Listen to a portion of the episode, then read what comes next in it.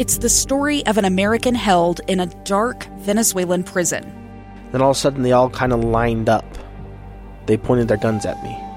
And this is the point where I thought, I'm going to die today. I'm Becky Bruce.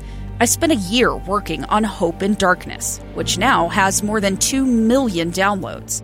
Find it on kslpodcast.com or wherever you listen to podcasts. Welcome back to Live Mic. I'm Lee Lonsberry. Just under an hour left in today's program. We're going to cover a lot of ground. We're going to be talking uh, about the demographics here in the state.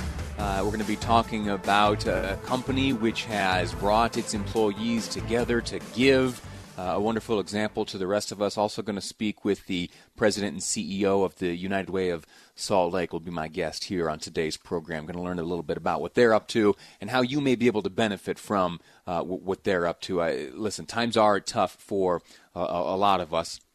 Many of us have lost uh, money. We've lost income. We've lost our uh, jobs. Uh, the kids are home requiring uh, uh some guidance and some uh, care. that costs time and money.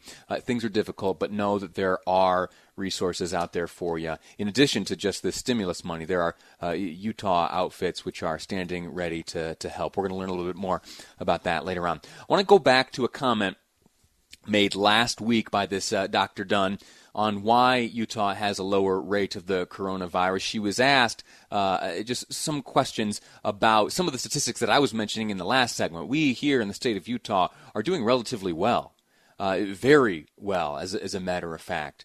Uh, and I, walked through some of the comparative uh, figures, which blew me away. I, really hadn't gotten a good look at how uh, Utah was doing comparatively to other states until, uh, if I'm honest, I walked through the data with you in the last segment. In terms uh, of deaths. Uh, our rate of death is one of the lowest in the nation, and in terms of testing, our rate of testing is one of the highest in the nation. In fact, we're fourth, fourth highest in testing.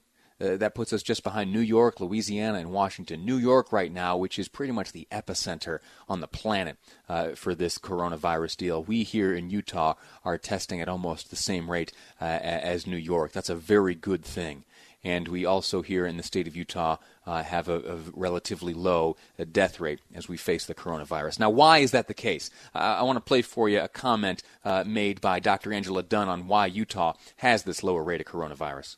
Yeah, so our hospitalization rate is lower than some of our um, surrounding states and states having a larger burden of COVID 19. A lot of that is because we have a younger population here in Utah. And so we know that those more likely to be hospitalized and have severe disease are over the age of 60. And we just happen to have a young population in Utah, so we have less opportunity for severe disease of COVID 19. It also can be an indicator that our social distancing recommendations are working and Utahns are staying home and not having contact with people they don't need to. So there is less spread of the disease. Um, and both of those are good things.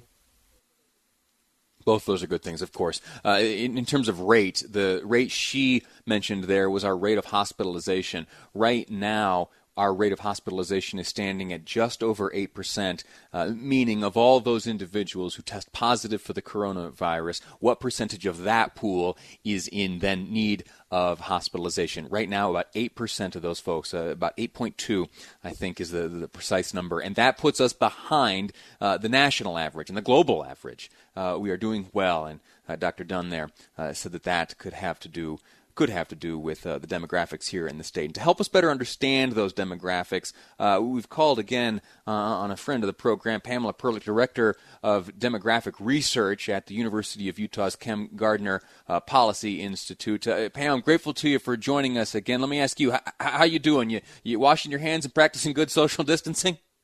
Oh, absolutely. And just because I'm a do-it-yourselfer, I happen to have down in my collection of dust masks an N95 mask. So how about that? So yeah, I've been wearing that when I go to the grocery store. How are you doing? Well, t- t- I'm doing all right. Uh, I'm doing better than most, I, would guess. I get to be home uh, each day with my beautiful wife and daughter. Uh, they have kicked me out of the studio, though. I'm at I'm at home. They sent an engineer to to set up a little makeshift studio for me here. I'm getting a little bit of cabin fever. I'm a little stir crazy, but uh, but you know I've got food on the shelves and I got my beautiful family here with me, so I'm not complaining. Good, good. I'm glad to hear that. So you want to talk a little? Let me ask you this. You, Utah's interesting age demographics and how that might uh, impact the incidence of coronavirus here? I, that's exactly right. T- tell us everything you know. Well, uh, first of all, I completely agree with Dr. Dunn. It's two things. One, it's the age structure, but then it's the rates of adherence to the policies, to the social distancing by age group. So yes, we know that young people tend to, if, if they have the virus, they may be asymptomatic or they may not even know that they have it if they're carriers. Uh, and that the older people are, if they get the virus, the worse the symptoms are, especially if they have, um, you know, underlying health issues. So then as a separate issue, it's by age group. How are people adhering to the policies of social distancing and hand washing and all the other things? What's the likelihood that an older person will follow those policies as compared to a younger person.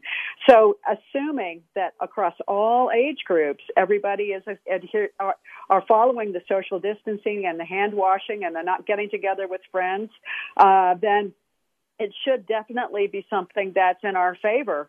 Uh, but to the extent that uh, teenagers have the idea that they're immortal and invincible, and maybe they're that they're taking risks, we know that um, automobile insurance doesn't come down for young adults until they're past the age of 24. There's kind of you know that risk behavior uh, and that and that that young people do take risks, especially young males.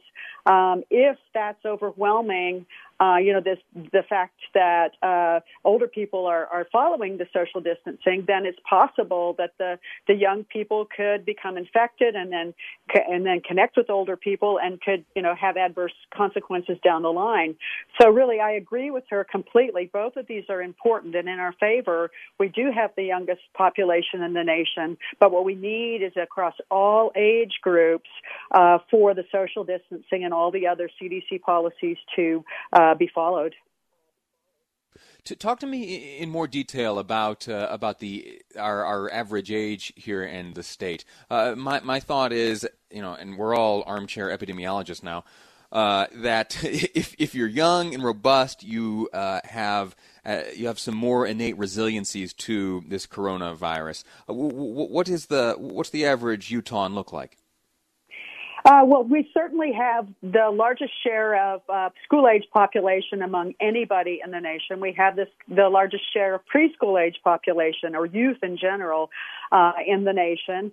Uh, but that average age is rising, and in fact, the fastest growing age groups right now are the oldest age groups because of the declining fertility and increasing longevity and migration patterns.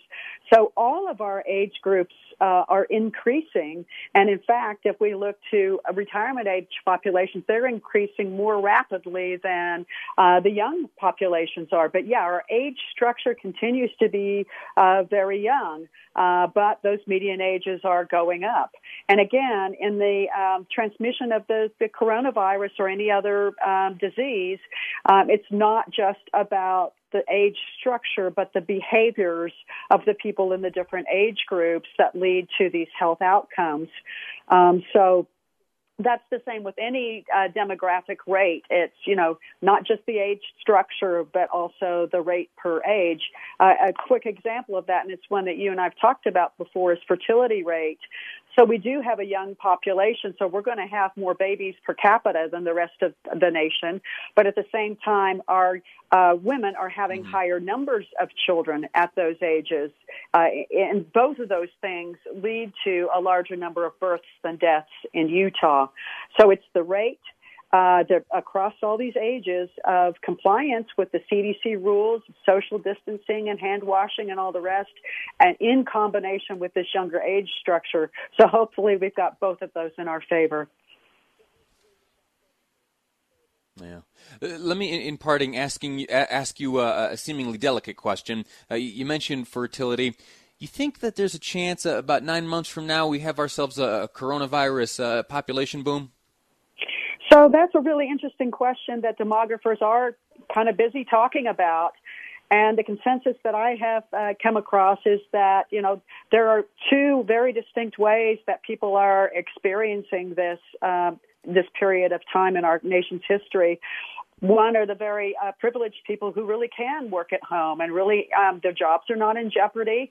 Uh, and then in those cases, you know, you might expect that the um, opportunity for in- for intimacy being uh, greater, that you might might uh, have more children. But then there are the the other large group in the population that are experiencing a lot of anxiety and fear and maybe loss of job and concern about even food and basic needs. And the more concerned you are about the, the future, the less likely you are to have children. Uh, so I guess it's the, uh, you know, how that, how that balances out, how much faith people have in our community and our future and our ability to overcome together and their own personal security. If they're feeling good about that, then it would be a boost in fertility. Uh, the consensus is that those two uh, will probably be a wash. Some groups will have more children and some will have fewer. We'll just have to wait and see, Lee. Very interesting. Uh, Pamela Perlich, Director of Demographic Research at the University of Utah's Kem C. Gardner Policy Institute. It's always a pleasure to speak with you. Uh, look forward to doing it again uh, in the future. We're going to take a quick break right now. When we come back, uh, my guest will be uh, President and CEO of a Utah company who has given the opportunity to their employers to give back. It's a wonderful example, uh, and if uh, you are in a position to, to lead an organization uh, or make suggestions to the leader of an organization, I invite you to, uh, to tune in uh, to this next segment. Some wonderful, good, uplifting news is ahead here on Live Mic. I'm Lee Lonsberry, and this is KSL News Radio.